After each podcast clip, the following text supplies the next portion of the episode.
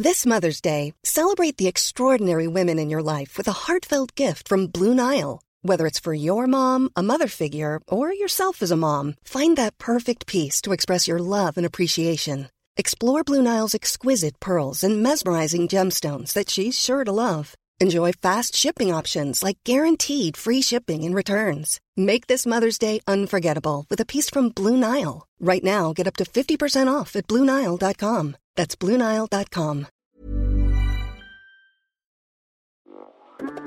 Hey hustlers, we know that this 2024, the entrepreneurial journey is filled with challenges.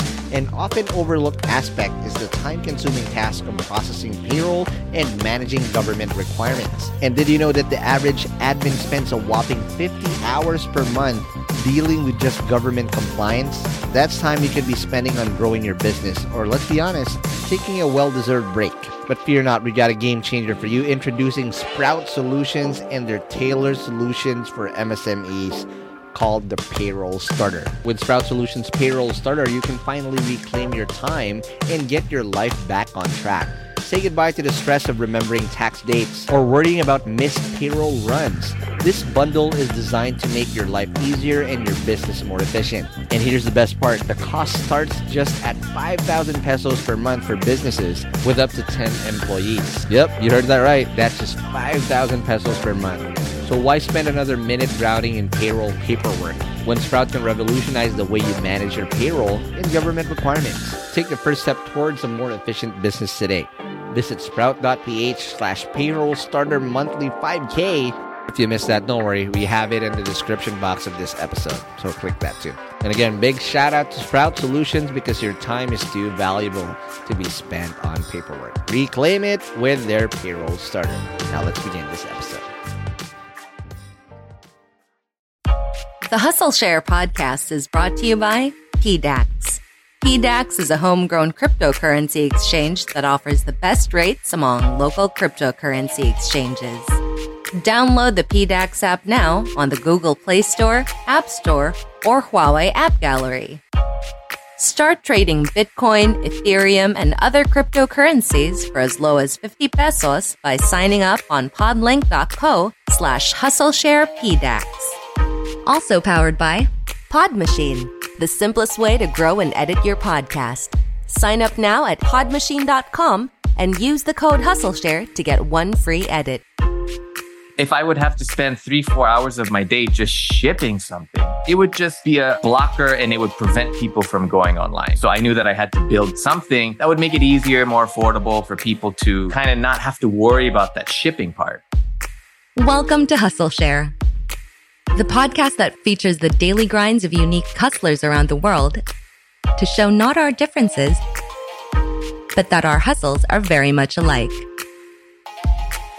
Now here's your host, Ronster Beityong.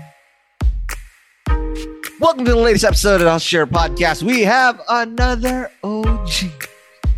This this guy's an OG that I've heard of for a long time. Never gotten a chance to actually talk to. So shout out to my good brother, Christian Blanquera, uh, who used to be doing Openovate. I don't know what you're calling what you're doing now, but shout out to you if you're listening. Again, um, we got acquired together last decade ago, just several years ago, with Chatbot PH and then Openovate and Galleon. But without further ado, I need to mention the man of the hour, Mr. Bjorn Pardo of AHG Lab. Bjorn, welcome to the show. Thanks for having me. Thanks for having me. Again, um, mad respect. I've heard a lot of good things about you from my man Christian. And again, the resume speaks for itself, right? And whatnot. But before we talk about your amazing career and all the hustles you've done in between, I need to ask you the million dollar question. Bjorn, what's your hustle? All right. Well, well, first of all, thanks for having me on the show. Um, I've been a big fan of the show for for a while now, and definitely enjoyed you know all of the interviews that you've conducted. Thank you. But yeah, I mean, as as for my hustle, so I'm one of the co-founders of AHG Lab. Mhm. Um, you know what we're doing at AHG Lab is is we're really trying to find and empower this this new influx of entrepreneurs and founders and really help them build the the next generation of of tech ventures in in the Philippines. Nice. That's amazing. All right. We'll delve into that because again, this hustle of you creating a, a leading a venture builder and creating companies at scale is not by accident because you've done it before. Again, one of the few OGs who've done it and thrived in it because again, this guy bootstrapped acquired and whatnot. But before I get carried away, Bjorn, I need you to buckle up because we're gonna have to ride the hustle share time machine.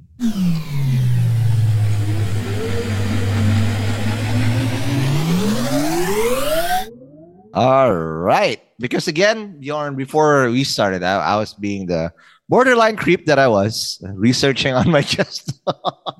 We're, we're, researching on previous uh, previous uh, features of you and whatnot. And I saw there that you were selling stuff on eBay way back. But before we even did that, let me just walk through the origin story. Was entrepreneurship or startup something that you had in mind very early on? Or if not, how did you evolve or get get into this path? Yeah, I mean, it's a good question because, you know, to be honest, I I am still searching for the real answer, right? Mm. Um, you know, entrepreneurship, I mean, I never really wanted to be I mean, at a young age, I don't remember really wanting to be a, uh, an entrepreneur particularly, right. right? But you know, when I look back, you know, you know, there were some, I guess, uh, glimpses of entrepreneurship as as a young as a young kid, and maybe this is maybe I'll share a story that maybe uh, sure. will probably will not come up in in any of the the research that you've right, done. There you right? go, hustle share exclusive right, right, exactly, here. Exactly, yeah. So I mean, as a as a kid, I'm a '90s kid, um, and growing up in the '90s, um, you know, comic books and and and basketball cards and sports cards mm-hmm. were all the rage during that time. So, you know, of course, um, those are definitely one of my hobbies. But you know, kind of growing up in the '90s and being interested in those things, and and kind of looking back at, you know, the the, the industry as a whole you would yep. see, oh, you know, the rookie card of, of Michael Jordan sold for whatever, you know, a million dollars or the first appearance wow. of Spider-Man, you know, selling for this, right? So that got me interested in, I guess, making money, right? Mm. So in the 90s, you know, although I was interested in comic books and, and sports, I was collecting because I enjoyed it. But at the same time, I was also uh, collecting as an investment. Um, wow and so those were, you know, I guess, you know, it started off with that, you know, really just trying to find, you know, things that I could collect or acquire and then maybe sell for for a higher amount in, in the future. So nice. That that's a little bit of a an inside scoop into, you know, how I got you know into into entrepreneurship. And that's already a precursor to like selling on eBay. Because if you have yeah. a an eye for stuff that people want, right? Then the only thing is, this eBay then just becomes a channel. But before eBay, were there any other hustles, or did you get into tech? Because as I'm looking at your LinkedIn, being the creep that I am a little bit, you also are into dev work. You you also uh, knew how to code, or is this something you developed over time already? Well, I mean, you know, uh, I'm not going to say that I know how to code. I tried to learn, right? I, oh, I definitely tried to learn. I mean, I I I was always interested in in building things. Um, okay. When I you know first got started in you know building ventures, mm-hmm. and um, I would always have to you know talk with developers and engineers, and I I, I always really wanted to get my hands super dirty mm-hmm. in in things. Um, so I spent a little bit of time. You know, I took a a little bit of a break. Uh, you know, maybe this is going a little bit too far to the future, but I'll just kind of uh, you know, tell you a little bit about it. Mm-hmm. Uh, I, I don't remember what year it was. Maybe it was like the mid 2010s or something where I mm-hmm. really um, wanted to spend some time and and learn how to code. So I took three months off and went to a oh. uh, a boot camp. Uh, nice. Learned you know learned how to code and you know I could build an MVP. But what I soon realized was that you know if I really wanted to be good at this, uh, I would have to spend time and I don't know. I had to choose. Like, did I want to kind of spend time building more ventures or kind of learning how to code a little more? And, right. and I had to choose kind of building ventures. Yeah. Yeah. And you have to stick to your superpower because at the end of the day, right? As, as founders, you develop that superpower and you realize that, you know what?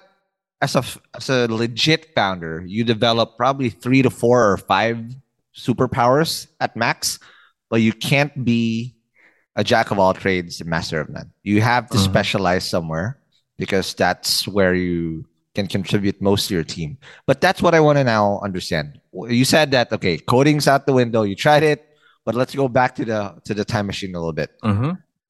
What was the very first few hustles that became real? Because again, eBay, I saw eBay. What were the first things, and then how did that lead into the first gig, I guess, or or business that you you made?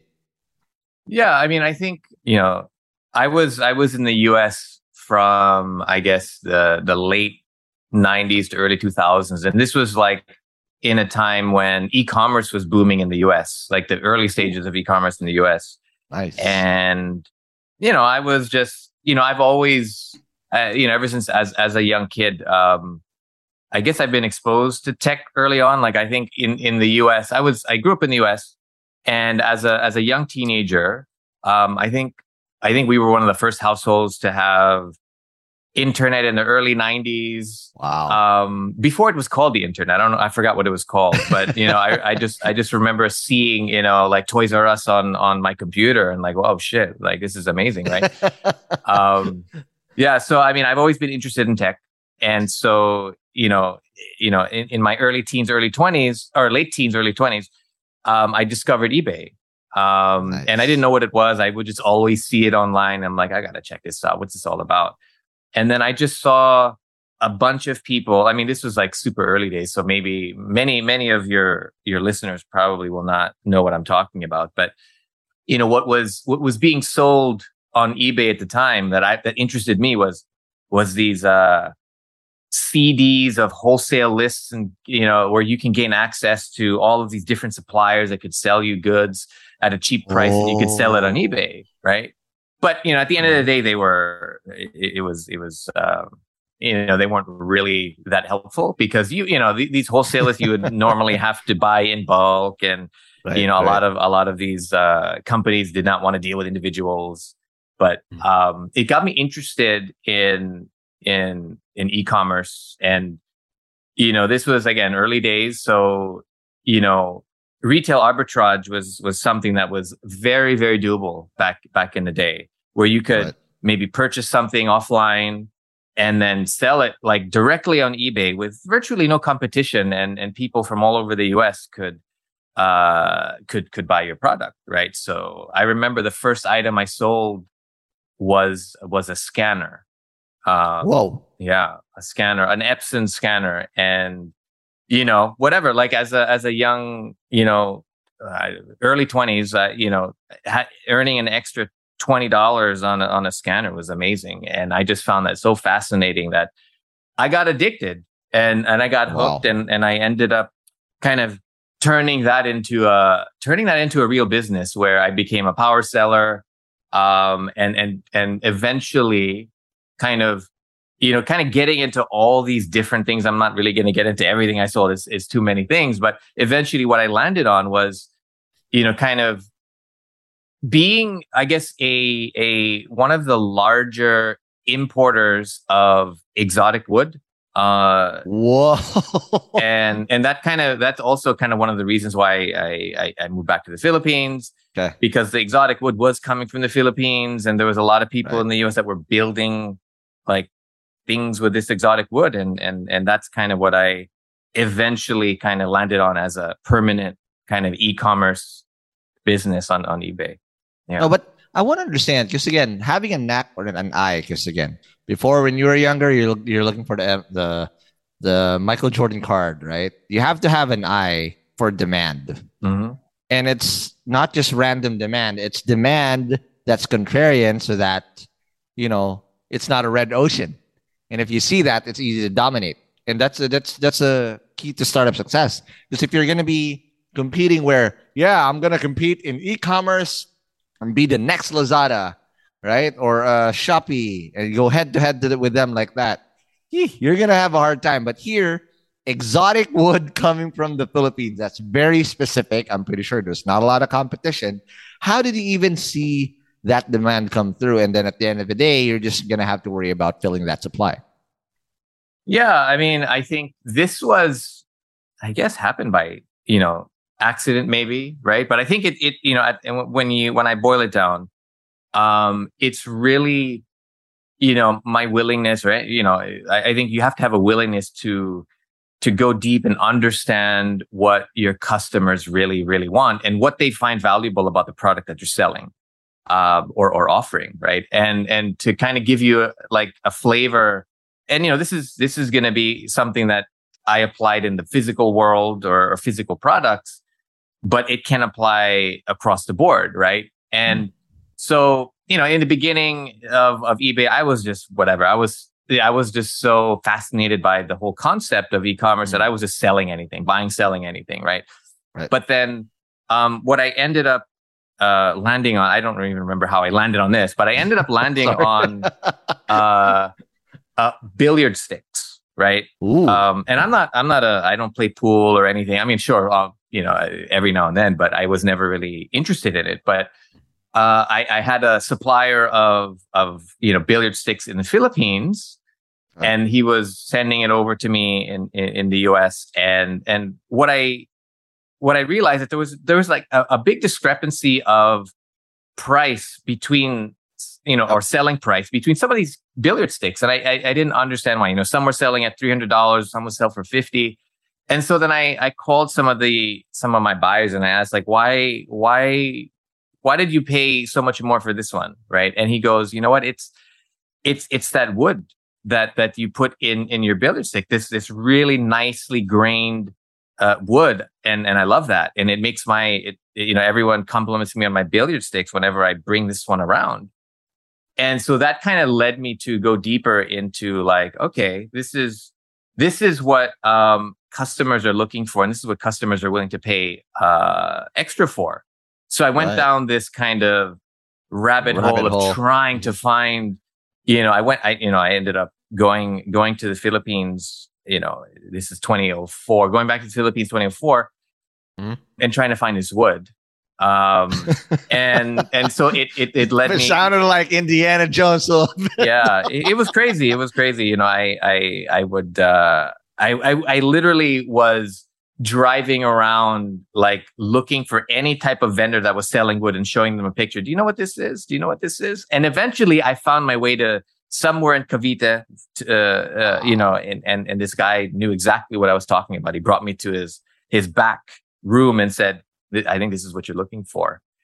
And yeah, that's, that's, that's, uh, that's exactly, that's how I found it. Yeah. And you stuck around, right? So mm-hmm. ever since then, uh, you're now in the Philippines, but how did you get into tech? Because again, I'll just breeze through this. Yeah. One, one thing that stuck out 2011 is technically, you know, uh, you did some uh, uh, group buying, but did that come before Send or Send was the first thing that you did? Oh, how did you get into tech and how was the experience building all of that tech in the early 2000s or late 2000s in the Philippines where, oh my God, it's nothing compared to what we have now. Yeah, yeah. I mean, Send was definitely the first, right? And okay. and it was, you know, I I thought of Send because of my experience directly, my, my direct experience with eBay, right? In the US mm. and in the Philippines, mm. right? Where it's like in the US, when I was, when I was selling all these things, I would literally have to go to the post office, line up and, and, and, and ship my part. You know, I would waste like two hours of my day just to oh, ship oh, the stuff that I sold, right? And and so same thing in the Philippines. I would have to go to the post office, and you know the experience of shipping a parcel in in the in the U.S. versus the Philippines is is different, right? Like, yep. it, you know, going to the post office is is not a great experience. You know, it's it's hot. there there's yep. manual like a manual forms. You can't bring any forms home. You have to do everything there. No one really knew what e-commerce was. And they're like, why are you sending all these parcels? Like, are you, sh- this is, this seems shady. You know, like it was all these, all these, uh, all oh, these man. challenges. So I, what I, year was this? Just for red context, just to see how far we've come. Okay. Well, this is like, yeah, this is like 2004. Oh God. You know, like Almost really 20 years ago. Yeah. 20, yeah. Yeah. Wow. I feel so old, but yeah. uh, uh, yeah. 20, yeah, almost 20 years ago but you know, to be honest, I think that uh, you know there's still a lot of the same issues that we were, we're facing yeah. now 20 years later, but I think it's it's getting better for sure, 100% better. Yep. But yeah, I mean, it was it was that kind of experience of you know having to having you know having such a hard time shipping and it, it really prevented me from focusing on my business right like i could right. if i would have to spend three four hours of my day just shipping something you know that that's three to four hours of time that i could not spend on my business and i knew that like e-commerce would never grow in the Philippines if entrepreneurs and, and people who wanted to get into e-commerce had to do that. It would just be a, a, a blocker and it would prevent people from going online. So yep. I knew that I had to build something that would make it easier, more affordable for people to to to kind of not have to worry about that shipping part. Um, mm-hmm. So that was kind of what happened there. And again, you bootstrap this. Uh, I I just want to understand how difficult it was to build a product. Because typically in the Philippines, I mean, there's nothing wrong with it. it we're a service country by default. We're a service-driven economy, service-driven people, right? That that also plays into our core strengths. But you build a product, right? Of course, there's some semblances of services in between, but it is a product, has a name. There's there's a customer interface, but building a product back then 2000, early 2000, mid 2000s or late 2000s was unheard of, right? Um, here, I just want to understand how did you build the MVP, the core, and how difficult was it to get off the off the ground? Yeah, I mean that's a that's a good question, and I'll have to try to, you know, I, I, can't believe it's been almost 20 years, but yeah, I'll have to try to. the carbon date you like that. yeah, I mean, it definitely, definitely, um, you know, definitely a different time, right? I mean, I think the tools that um, that are available now were not available back then, um, and you had to be creative. You know, you had to, you know, definitely get your hands super dirty, and and and I remember, you know, I, I guess you know we started to build the actual product maybe, you know, maybe around 2008, 2009 um, you know, maybe for the first three, four years, we were focused a little more on uh, helping like Filipino entrepreneurs that were selling abroad, you know, selling to the US market. So there was really no product to be built yet. And I was waiting for when, you know, internet penetration started to increase a little more. So this is like 28, 2009 when like, I think Sulit was, was, was, was kind yep. of uh, kind of coming coming up. You know, eBay came into the Philippines, so people started to to start to trade locally. Yep. Um, see. Yeah, and so I remember, you know, we, you know, maybe the first MVP was, you know, us just creating this really simple web page that you know people had to you know kind of every time fill out their address and we didn't have any type of registration yet right so it was just filling out wow. your address every single time. And then once you submitted that form, that would just go to like some person who would be writing addresses on a whiteboard and and you know really make trying to make it feel like it was a seamless experience. But right, you know that that that's what you got to do in the beginning is is really kind of you know do things in the background. Um, Wizard of Oz style. Wizard of Oz you know, style for sure, for sure. Right. The, the, um, the but okay, how did you then grow this? So you got this, and this is where the very semblance of startups. Wasn't even called startups back then. The, the term startup in the Philippines was pretty much used en masse around 2012. Back then, e-commerce was like, yeah, people even even didn't even know what to call that. What were early struggles, and how did you build early traction for Send? Yeah, I mean, I think you know to a certain extent we were lucky that we were super early movers in that you know we we we we were we essentially kind of were able to grow with the market. Uh, you know, the market was very small when we started. So, you know, we could start off with maybe a couple riders that were picking up and delivering parcels. And as, as e-commerce grew, we would just kind of slowly grow with the market. So we were lucky in that way. But to really, to really, you know, get the word out there that Send was cool and, and Send was, uh, you know, something that could be helpful, you know, and, and this is very applicable to this day, right, is that we we went super guerrilla marketing style where, you know, I would be going into, you know, at the time, these were, I don't know, forums and chat groups online. Yep. I don't even know what platforms those were on back then. and and really kind of saying, hey, you know, Send is this cool, you know, internet-based courier company where you can help you save money and we'll go to your house. You don't have to spend any time going to the post office anymore. You know, check us out. And and it just kind of started to snowball from there where people started to share it and, and it, it kind of, you know, had some sort of viral effect. And and we were able to to to grow um, and gain traction that way in the early days. That's amazing. All right, now before we take our last break, because this is going to be a lot of what I'm um, I'm going to be asking you, especially for for send. Mm-hmm. I want to understand the bootstrap part because mm-hmm. again, VC or venture funding did not exist or was not uh, wildly discussed probably around 2012 or even in 2012 there weren't even any decent checks or any logical check that was going around people were buying for it but it's not the ones that you see and if there were people being funded at that point prior to that it's just few and far between so your only option is to really get profitable and it's hard if you're trying to grow for massive growth but how did you do that for send yeah, that's a good question. I, I think there's two parts to that, right? And and here's another kind of inside scoop.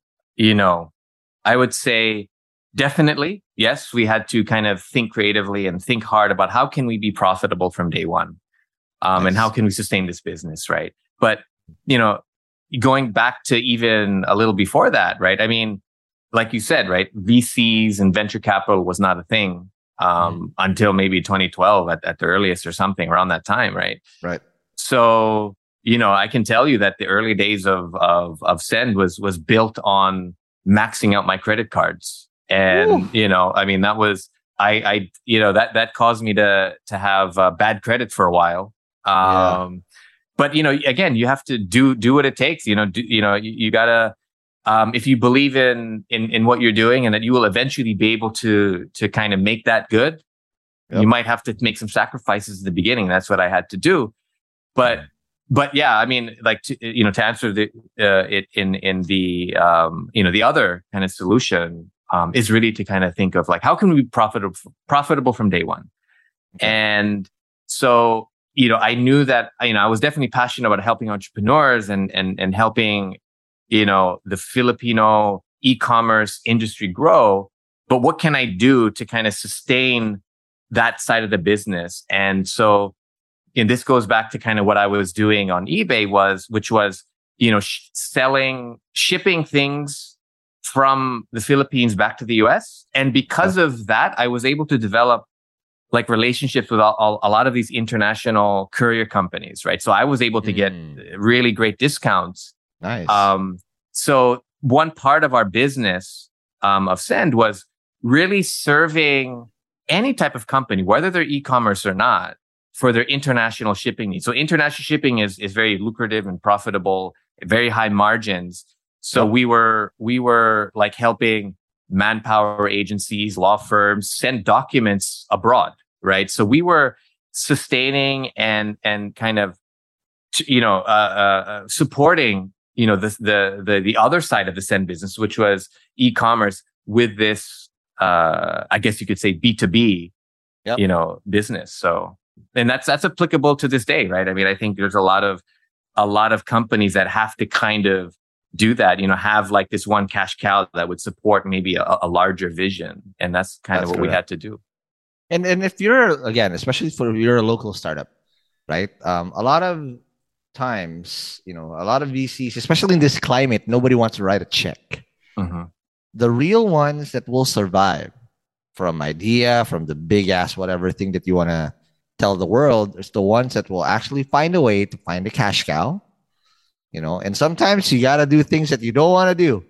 You know, because beggars can't be choosers in this market. You know, you gotta you gotta find where you can make money and get to profitability as fast. Because when you get profitable then you will have leverage on when to when you need to fundraise and how you can operate your business. You're not under pressure to survive. Yeah yeah definitely. Definitely. I mean i think you know i, I think I think that, you know, if you're passionate enough about what you're doing and you you're in love with whatever problem you're trying to solve, yep. you know, kind of doing whatever it takes comes naturally.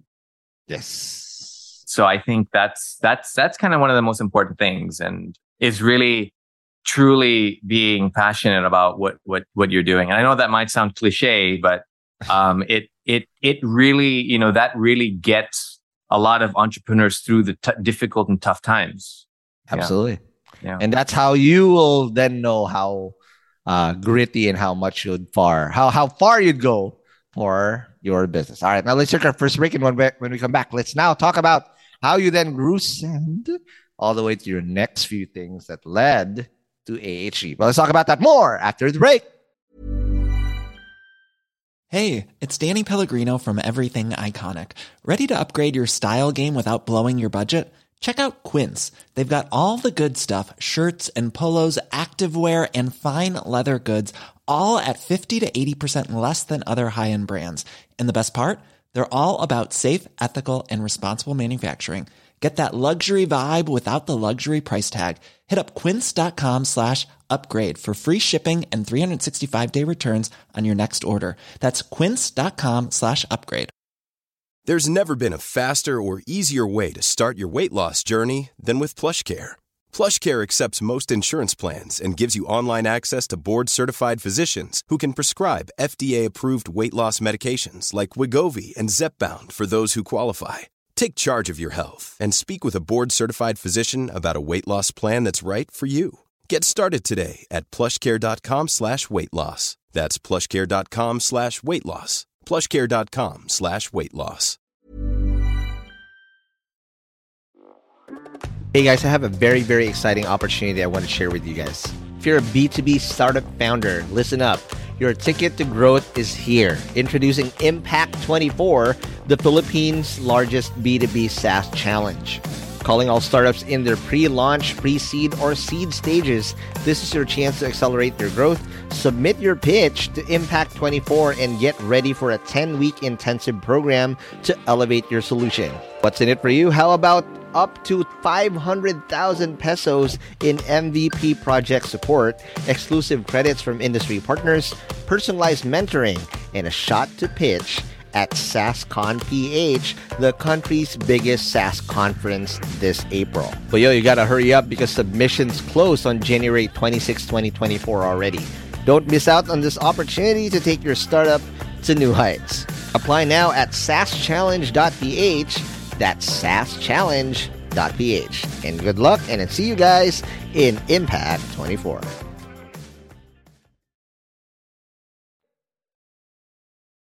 And we're back in the break. We are still with Bjorn Pardo again of AHG Lab, who then are telling us about his early days in Send. But again, the early days is not does not even illustrate how amazing his journey is with Send at least, because he did 16 years and one month doing this, right?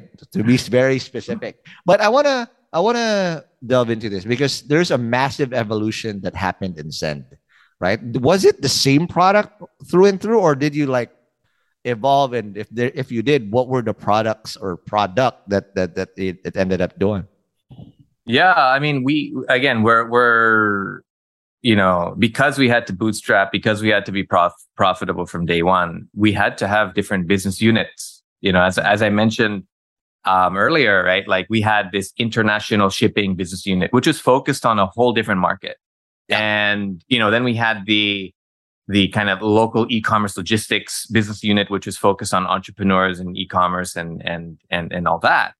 Mm-hmm. Um, but then, you know, kind of along the way, you know, we, you know, we definitely had to build our own tech. There was no off the shelf software at the time. Wow. We had to build everything from scratch. So we had, you know, all of this technology that was, was custom built and that was built for a a local uh, courier company. So that eventually became a business of uh, on its own. Okay. And then and then you know maybe another one was you know as we you know because I've always been passionate about you know helping entrepreneurs because I was a you know e-commerce entre- entrepreneur myself. And so I, yep. I, I I I knew the issues and problems that that uh, you know, these, these entrepreneurs were going through. Um, and so I always was looking for, you know, what other services can we offer to make, you know, their, their, their, their lives easier. And so, you know, we created a service, a service at the time, which eventually was spun off mm-hmm. that helped, um, you know, this same, uh, these same entrepreneurs, okay. um, source products from, ah. from the ah. US and, and resell it locally. Um, kind of similar to a Galleon in a way, right? Got um, it, got it. But not drop shipping. Uh, not drop shipping, not drop shipping. But then, yeah, an- another business that was eventually acquired, kind of in between all of this, is is a company called OKOK OK Group Buying. Group buying was very, oh. yeah, group buying was very popular in the 2011, 2012, 2013. I was part of the game. I was working with, for Groupon in 2011. Okay, there you go. And that go. was so cutthroat. oh yeah, yeah. It was a race to the bottom in terms of who's gonna, you know, subsidize all these discounts. Yeah, right? yeah, definitely. I mean, but again, with us, we were we were thinking of it from the the the vantage point of entrepreneurs, right? And yes. and and and so we were doing something a little different. We were saying, okay, we'll create a group buying site that would allow our existing entrepreneur e-commerce seller base.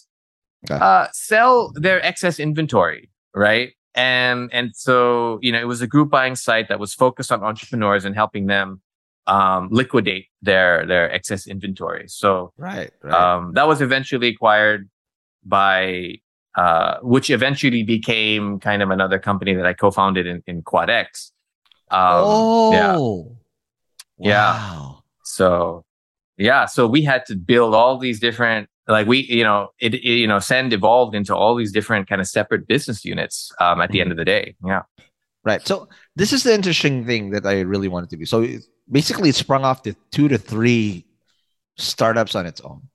And if you look at how vcs also always like and again or, or how modern startup education is being taught they said focus on one thing and do that one thing right. But you did the opposite you have to again bootstrap, find a way to do it, and sp- spin out um, multiple businesses and still get them all acquired, right? The question is, how do you even get that done in terms of, you know, the the manpower and the trajectory? Because it's very few founders have the ability to even focus on one.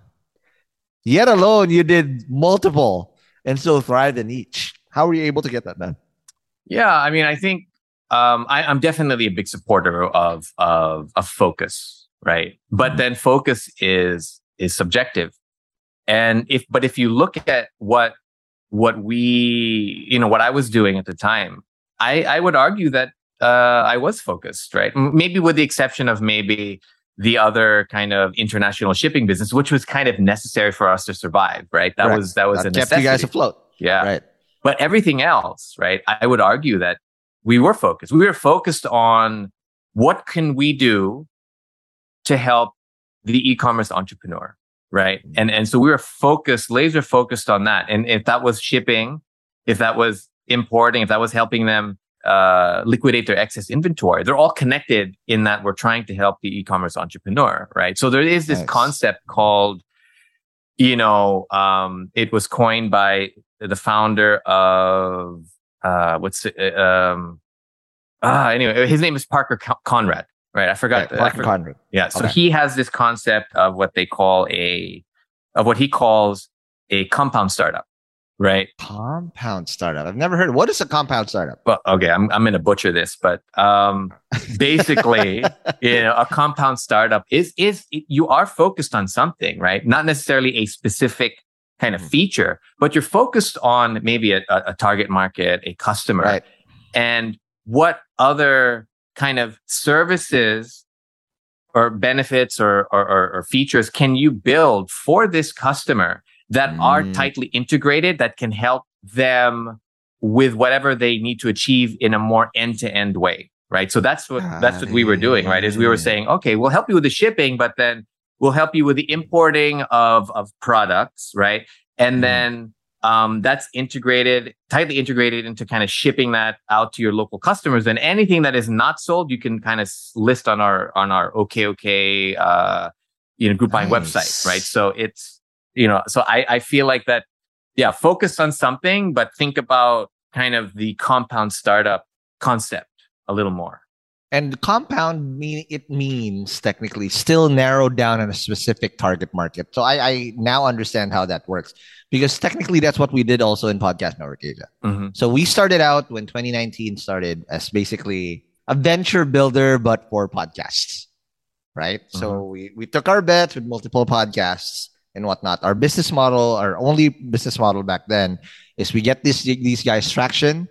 So eventually they'll become a Spotify exclusive. They're going to get licensed out, nice money. Or if they get super traction, they're going to get advertisements. And whatever they make, we do a rev share. They get the lion's share. The problem with that model is that advertising in podcasts isn't mainstream yet. So the type of the type of budgets we were getting were not enough to keep us afloat. And if we stayed that route, we would have been dead by now. So in the in the, essence of Compound Start, I didn't even know that that's what I, we were doing. We realized our superpower because we went from zero to 230 podcasts in two years. It became the biggest podcast network in Southeast Asia. And we the, the, the real superpower that we realized was that shit, nobody can produce podcasts at this scale anywhere. And you said arbitrage. Yes, arbitrage is always going to be cheaper to produce shows, English, world class quality from here in the Philippines. Yeah. Wow. So we then productized, we sassed out our production process. Amazing. And sort of like Bootstrap this, we started this in February. Now we're almost breaking even. We're on track to be cash flow positive. I had a 50 man team. Wow. It was fucking crazy. It was scary. There were a lot of close calls this year, right? Um, but we got to this point where, holy shit, we didn't have to let people go because they're our biggest asset, also. Right? A lot of problems. And I'll share this somewhere down the road, but I'm just giving you a glimpse. But as a compound startup, you still narrow down into the same customer or the same you know vertical but Mhm. find other ways to make money and productize them and without without doing it we called it pod machine that's the sponsor of this this podcast all the time without that we would have been dead by now. Because then we realized that holy shit we're not just southeast asian. The same thing that we're doing applies to the us so our biggest clientele are podcast networks in the us who needs help with their production because again arbitrage is in our favor. There you go. We have a little bit of a sand in our blood. Oh, nice, nice. right. So walk me through. So after all these these products um what was the end? Because again you have all these things what was the the the end of the journey for send Yeah, I mean, I think when we when when I first started Send, it was it was really all about um, how could we help e-commerce entrepreneurs conveniently and affordably ship their parcels so they could grow their business and and at the end of the day really try to grow the e-commerce industry. Yeah. And so this was around like maybe 20 20 maybe maybe eh, from 2016 to 18 or maybe even earlier maybe 2015 um, to 2018 um, you know, e-commerce was was was definitely growing. Um, you know, I think Lazada, Shopee were already here at that time. Zalora, all all those companies. Yep. There was a lot of VC attention, or you know, it was gaining some VC attention. So we had a lot of acquisition offers. I, you know, to be honest, when I Mm. first got into this in, into entrepreneurship, I didn't know what venture capital was. I didn't know that there was an opportunity to exit. Like I just wanted to build a company. Um, Yep. so I was learning about kind of my exit opportunities and, and investment opportunities kind of on the fly. Yeah. And so I, but- so it was very foreign to me at the time. And, and I just knew I wanted to, I wanted to continue to build this. Uh, and so, you know, 2015, you know, for the, you know, first couple of years when I was getting a bunch of acquisition offers, um, I wasn't, I wasn't seriously entertaining them Mm. you know, maybe looking back in hindsight, it's like, wow, maybe, maybe, you know, I could have probably uh, exited at a higher valuation. Um, Right. But, you know, I think, you know, everything happens. I don't know. Maybe everything happens for a reason, but I think you have to kind of learn from every experience that you, Right. you, you go through and, and turn it into a positive. But, Mhm. um, you know, I think in 2018, I guess I can sum this up with a, with a, a, uh, here I'm going to butcher another another thing. You know, this is a Steve Jobs quote. Um, I love quotes, and and and so there's this one Steve Jobs quote that I remember where he was saying, you know, if you wake up too many days in a row and you're not looking forward to what you're going to be doing on that day, you got to mm. change something. Right. So this is 2018. We had already achieved, you know, what we set out to achieve in helping entrepreneurs. There are already a bunch of, you know, all of the incumbents that we were, that we disrupted were already focusing on the same market that we were focusing on. Everyone's focusing on SMEs. Everyone's, you know, all these, there's all these foreign, you know, e-commerce logistics companies in, in the country already kind of serving this, this, this growing market. Right. Um, and, and, you know, not to say that we were that we were uh, being eaten alive or anything like that. Like we were still thriving. Like we were still top of mind when it came to, nice. you know, uh, you know, shipping a parcel for an e-commerce business. Like we were growing organically at a crazy rate. We spent zero money on marketing. We we benefited from wow. our first mover advantage to the very end. And yeah. you know, we didn't have we to the end. We didn't have to spend anything. Like we were organically growing every day.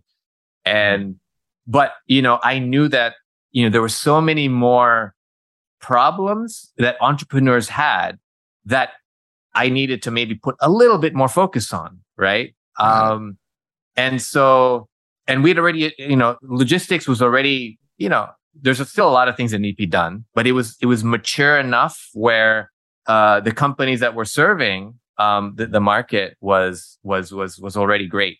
So in 2018, you know, not a traditional kind of exit, but you know, because we built so many different kind of business units, we, um, you know, we were able to kind of treat them individually and and exit each one of these companies wow. individually from and the international business to kind of um, you know the tech uh, the tech uh, that we built and and we ended mm. up kind of you know licensing a, a lot of nice. uh, you know our software to c- companies that are s- still operating to this day you know, the, the next day logistics business to, to a different company.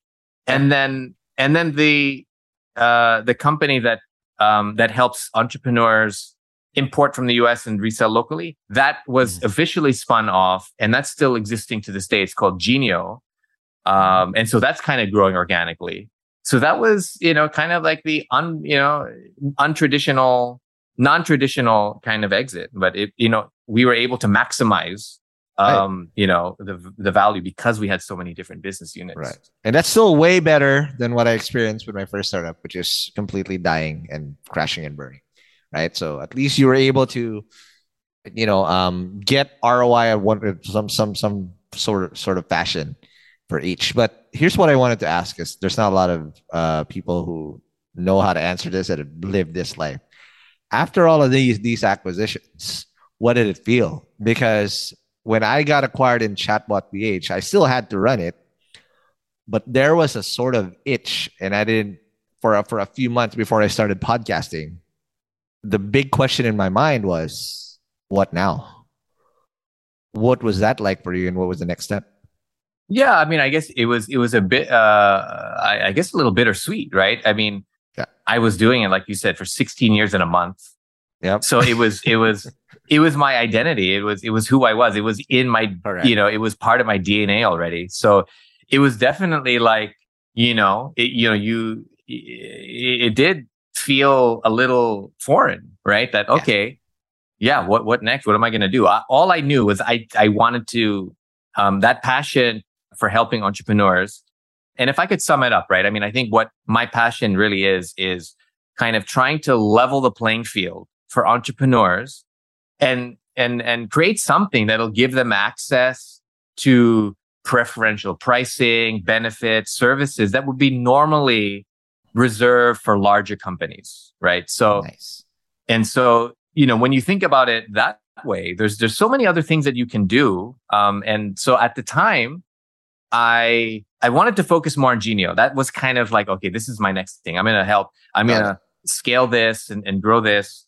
And, but then, you know, kind of coincidentally, um, I stumbled upon this company called UBX. And I had a friend that, that worked in, in, in Union Bank. And, um, you know, I was telling him about my idea, Genio. And he said, you know what? you know, Union Bank is is is start is going to build or start this kind of venture builder um, mm. called called UBX, and and uh, you know they're going to be focusing on SMEs, and they want to build nice. you know tech that'll help SMEs and entrepreneurs. And I thought, and he said, you know, like you should you should talk to the guys over at UBX. I, will I'll I'll introduce you. And right. long story short, right? I mean, it, you know, pure coincidence um, and serendipity you know, I felt like, okay, this is this is exactly what I want to do, and I feel like that with the platform of Union Bank and UBX, right. that I could make a larger impact. And so, for you know, about two and a half years, I was you know leading commerce and payments at at, wow. at UBX, and and built you know a payments aggregator and an e-commerce platform, um, similar to like a Shopify over over there. So. Um, nice yeah, that's yep. I've, I've had the, the, the chance to talk to John Jay here yeah. in the show before. Uh, talk to the the some of the guys uh, as well there. But I want to understand. So this is this is really coming from experience. How different is it being an EIR or being someone uh, an entrepreneur within a venture builder arm? Because now that's what you're doing with AHG. You are the guy helping venture uh, or, or EIRs create businesses off of the ground. But for you, as that guy during that time, how different was it when you were just doing, you know, your own show without the support that you needed? I guess discuss the pros and cons working in a venture builder per se. Yeah, I mean, kind of working in a venture builder as the kind of venture builder, or you know, maybe kind of EIR, um, so right. to speak. You know, it it it allows you to focus like almost solely on on the product I mean, I love mm. building things. I love building things. So that I was, that was a, a super plus for me where I didn't have to worry about like registering a company, hiring, finding, you know, a team of people, team of developers, marketing. Now we're about um, payroll. Yeah, payroll, like all these kind of all these things that you would normally have to kind of be hands on yep. on with with a you know kind of with your own company. So that was definitely a, a pro for me. Like I, I love building. So I was able to get uh, my hands dirty with product development, working with developers, working with designers. I love that. And, you know, understanding the customer, talking to customers. I love, I love that. Um, so that was a, huge plus. Um, you know, it definitely allowed, uh, you know, me to kind of build, uh, you know, we, we, we launched our MVP of, of Bux, which was the payments aggregator in yep. like three sprints, six what? weeks maybe. Are you so, kidding me? Yeah. So it was, wow. you know, so that, you know, if you are, fo- if you can focus, you can build fast, right? So right. we were able to do that. We scaled that up to 100,000 users. Um, we were helping a bunch of entrepreneurs, you know, accept payments. Mm. So that was a huge plus, right? And, you know, I wouldn't say really like a, a con, but something is different, right? Is that, you hmm. know, uh, you do get, um, you know, you have to think about the bigger picture of the organization, right? And so mm. for there's an agenda that you have to like tick off. Yeah, I mean, and and and I I totally believe in the agenda, right? And I I get it, and then I you know, um, but it's something different. It's another kind of thing you have to think about, right? Is like, right. okay, how how you know how can how can what you're building kind of integrate back into maybe the other ventures of UBX? How can it integrate back into into the the mother company? Yep. Um, so those are those are additional things that you have to think about. Um, not necessarily a con, but something different. Um, nice. Yeah. That's that's amazing. Now I, I want I'll just fast forward a little bit because after UBX you did home credit and a couple more stints, but now fast forward to AHG Lab with my man Mark Weeman, our investor from Foxmont, also our angel. But how did that journey? Because again, now it comes full circle. Mm-hmm. You can you come from being an entrepreneur all on your own. You worked under a, a venture builder, and now you built a venture builder. But walk me through first, because AHG's been around, mm-hmm. right? Um, what, how did you bump into this opportunity, and how did you then become the guy creating the lab? Yeah, I mean, I think you know, like you said, right? I mean, I think I've I've had like the full 360 experience, and you know, coming from being a a, a serial entrepreneur, I knew like I'm I'm always going to be pulled into into into ventures, into opportunities that are going to be more entrepreneurial than others, and and that are more maybe independent than others. Mm-hmm. Um, so, and and again, my my kind of underlying passion is is helping entrepreneurs. Right. Um, and so, I mean, yeah, again, another another kind of uh, coincidence, right, or, or, or serendipitous moment, in that, you know, I know, you know, our, our common friend Christian, you know, is is very, you know, well connected in the tech community. And um, he is um, the father of Startup PH. Let's just oh, give yeah, him that. Definitely. Startup PH, definitely. the group, not the teleserye that you see in GMA. Okay. he, he's the one who created that. So again, credit where credit is due. Definitely, definitely.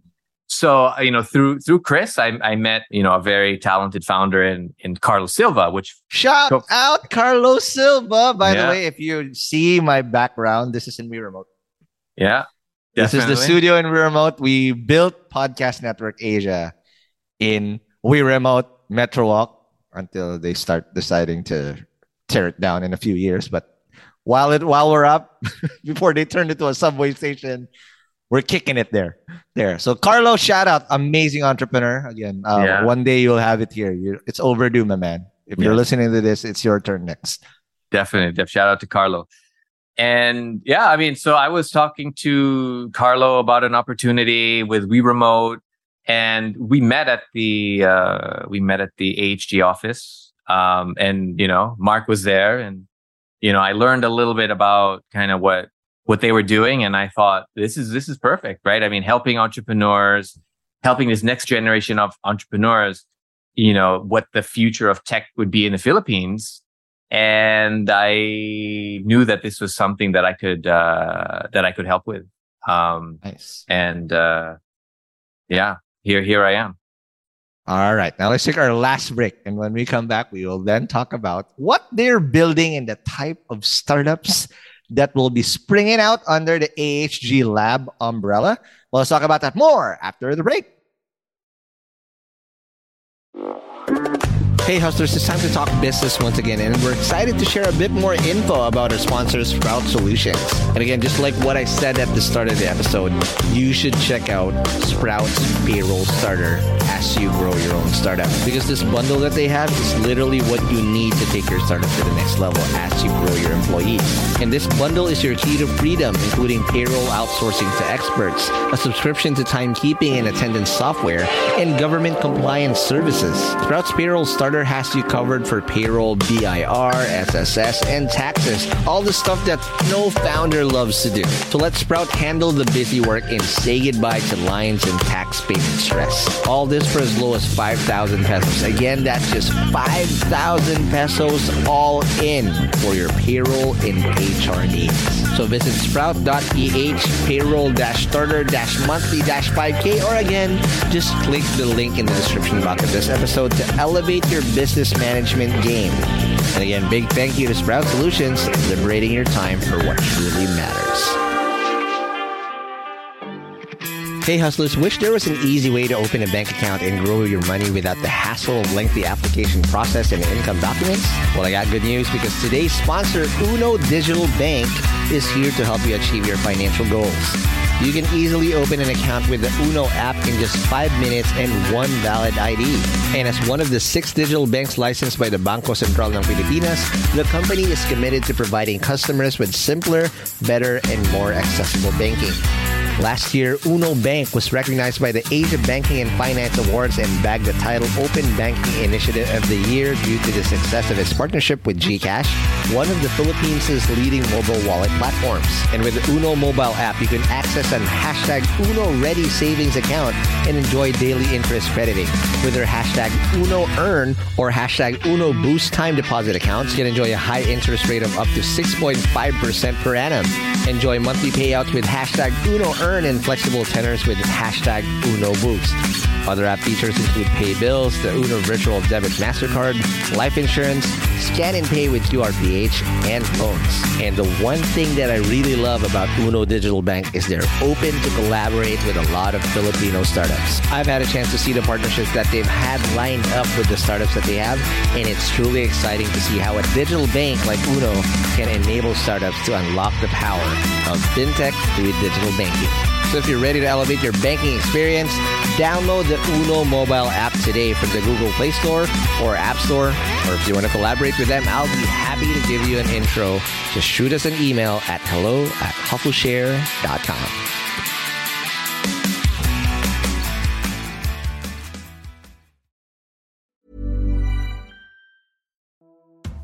Hey hustlers, I hope you're having a great 2024 so far. As you know, a lot of startups had a very challenging 2023, and hopefully things are going to do better this year for a lot of us.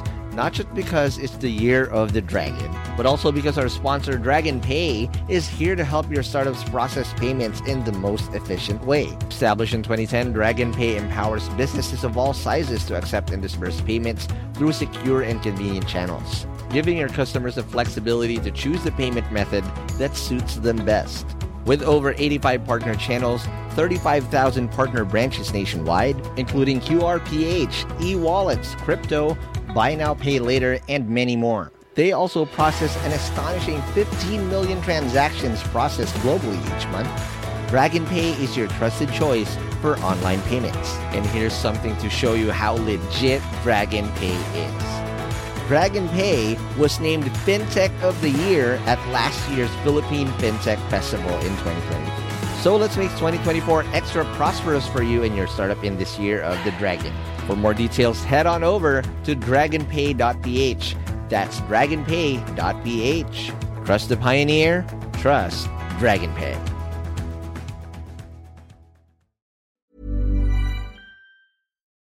And we're back in the break. We are still with Bjorn Pardo now told us again the 360 journey from being an entrepreneur, working under a venture builder, and now having a venture builder himself. The shout out to CB, father of uh, Startup PH, and Carlos Silva of We Remote.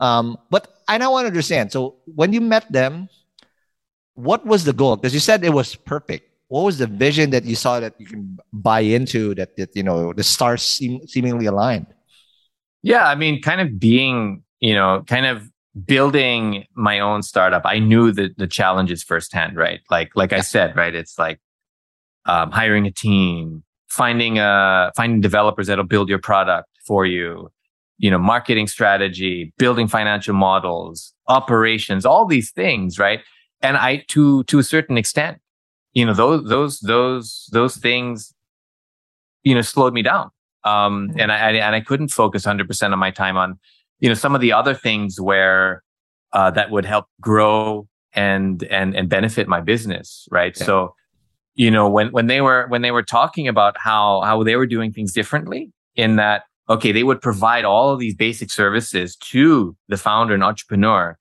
and also provide like true hands-on support from experienced entrepreneurs, operators. Um, I thought that was a perfect fit, right? Because like when you look at other kind of maybe venture builders or or you know kind of maybe incubator programs, you know, you know a lot of times it's very kind of high level. They'll give you some uh, advice and like yeah. support and you know mentorship, right? But hmm. nothing really that gets um, that that that that where everyone kind of gets their hands dirty. And this is something that's different over at HG is where you know we have all of those basic kind of services in in the marketing department, tech, all that. But then at the same time, we have like a very diverse team of entrepreneurs, um, operators. You know, like you said, Mark, very experienced in, in real estate and, and BPO nope. and, and just kind of growing companies. You know, myself, e-commerce, fintech, and we have a couple people from Europe that have been involved in venture builders and just like a super diverse team of people that are going to get their hands dirty and help entrepreneurs build um, nice. ventures.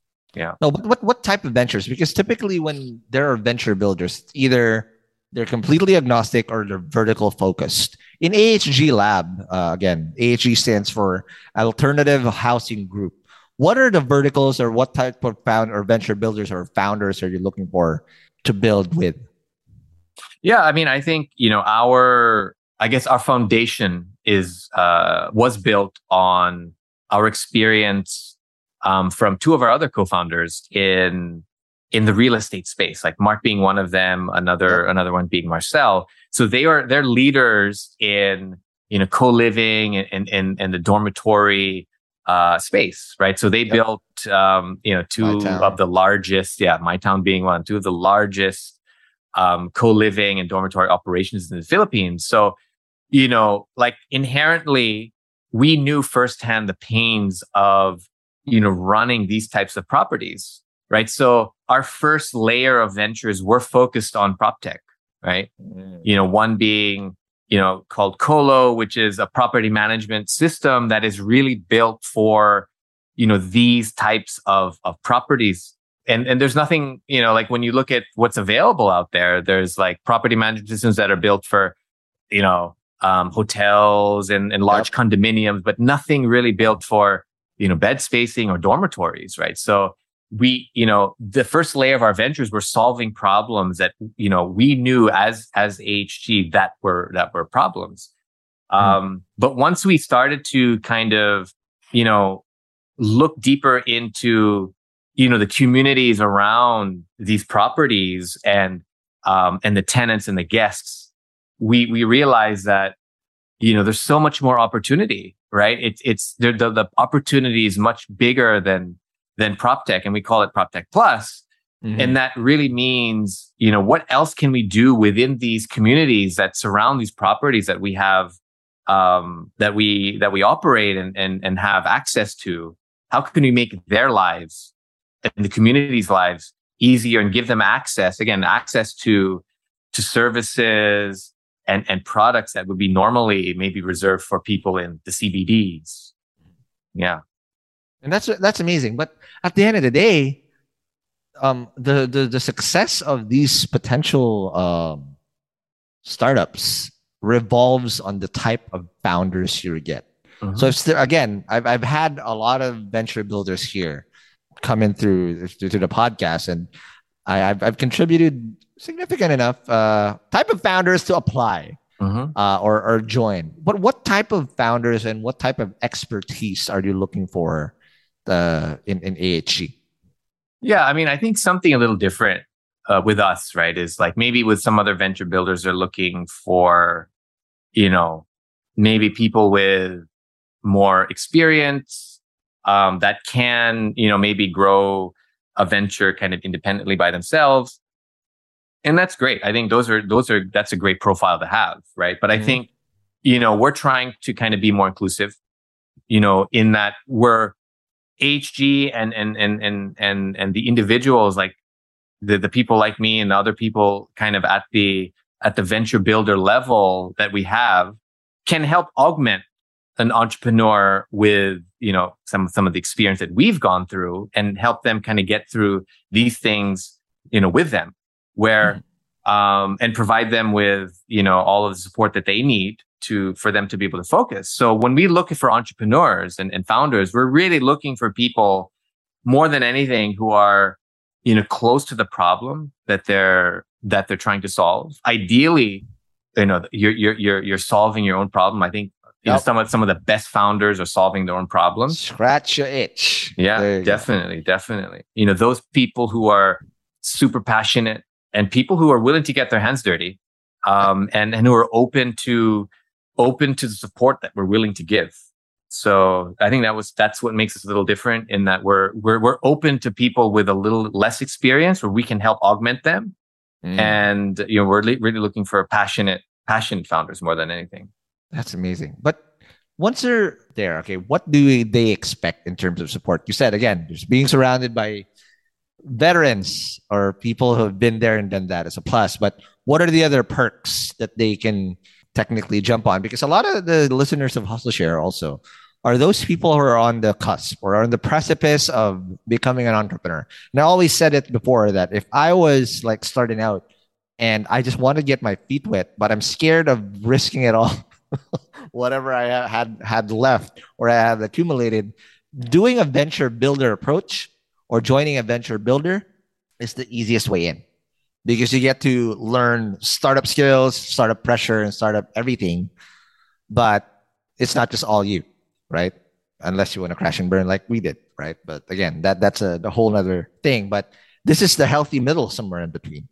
But um, you know, what are the perks that they're going to get if they join your venture builder in AHG Lab? Yeah, I mean, I think you know, I truly believe, and I think we truly believe at AHG that you know the the best way to build ventures, uh, the next generation of like successful tech ventures in the Philippines, is is the venture builder model. I think that you know when you look at the evolution of you know digitalization in the Philippines, it has, you know, the pandemic has accelerated uh, the country and, yep. and fast forwarded the country into a, a, a, a, a digital present, right? Where mm-hmm. everyone is accepting digital payments now. People are, everyone's buying online now. When, you know, just the, you know, two years ago, it was not the case, right? So now you have this, you have the infrastructure there. And so now there's there's there's this new influx of entrepreneurs that are seeing all of these opportunities because of the infrastructure that's already there. Mm-hmm. Um, but they don't necessarily have the experience, the expertise, maybe even the confidence to start a, a company on their own. So, like you said, I think this is this is the, really the the um, an alternative, and for us, we believe it's the best way to to go. build to build a, to build a venture. So you can expect us to you know, all you really need, right, is is you need to be passionate about and and you know what what you're building. You know, ideally a deck that would be great. You know, you can kind of mm-hmm. show us kind of what what, what your uh, what, what your venture's all about, right? And you know, we we move quickly if if we if there is a a, a fit um, if if we feel that the the the problem is is worth solving, there's a huge opportunity. We can we can close. We can bring you on board in in uh, you know the next day. Really, literally what? the next day. Um, That's crazy. And yeah, so we'll we'll you know like what you can expect from us is like you know from day one, um, you know we'll help you uh, think about what your MVP should be. We'll help you build your MVP. Right. Um, we'll help you build a team if you need a, a, a you know more more more members to your team. And then, you know, once we get to a point where we can help you launch a product, then we can help you fundraise right? Um, we can help connect you to to, to different, you know, seed stage uh, VCs and investors, right. angel investors, and just continue to provide you with the support that you need. Um, and and eventually hoping that you can become a little more independent, right? Where you can you don't have to rely on AHG the whole your whole life, right? It's like we want right. to we want to get to the point where we can help you in the beginning, you know, start your your your venture guide you through some of the things that you need help with, and then become independent as you are able to fundraise on your own.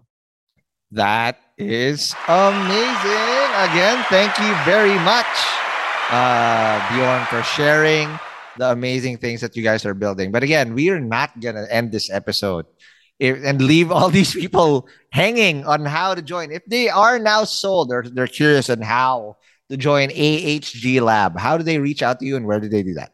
Yeah, so go go to our website ahglab.com. Check us out. Check out all the different uh, you know ventures that we have and what we offer, and and send us an email. I mean, we we're, we're always looking for entrepreneurs. We're always looking for passionate people that are passionate and and and and um, you know looking to solve big problems and want to make mm-hmm. an impact on on the digital future of the Philippines yeah, reach out to us. We're we're we're we're, we're hungry for, for entrepreneurs. There you go. And if you want to work in the middle of Sinigang Valley, that's where they work as well in the heart of all the startup activity in the Philippines. Again, Bjorn, thank you very much. But before I let you go, follow us on whatever podcast app you're listening to, whether it's Spotify, Apple Podcast, or any type of podcast app. Uh, if you see a five star rating, give us feedback on how we're doing and how we can improve the show. And if also we'd say we did say some jargon, it's going to be the show notes on hustleshare.com. And lastly, if you want to be part of the Hustle Share community, please join us on the Hustle Share community on Facebook. Again, Bjorn, thank you very much. Thank you. Thank you for having me. All right. And I'll see you guys in the next episode. Peace.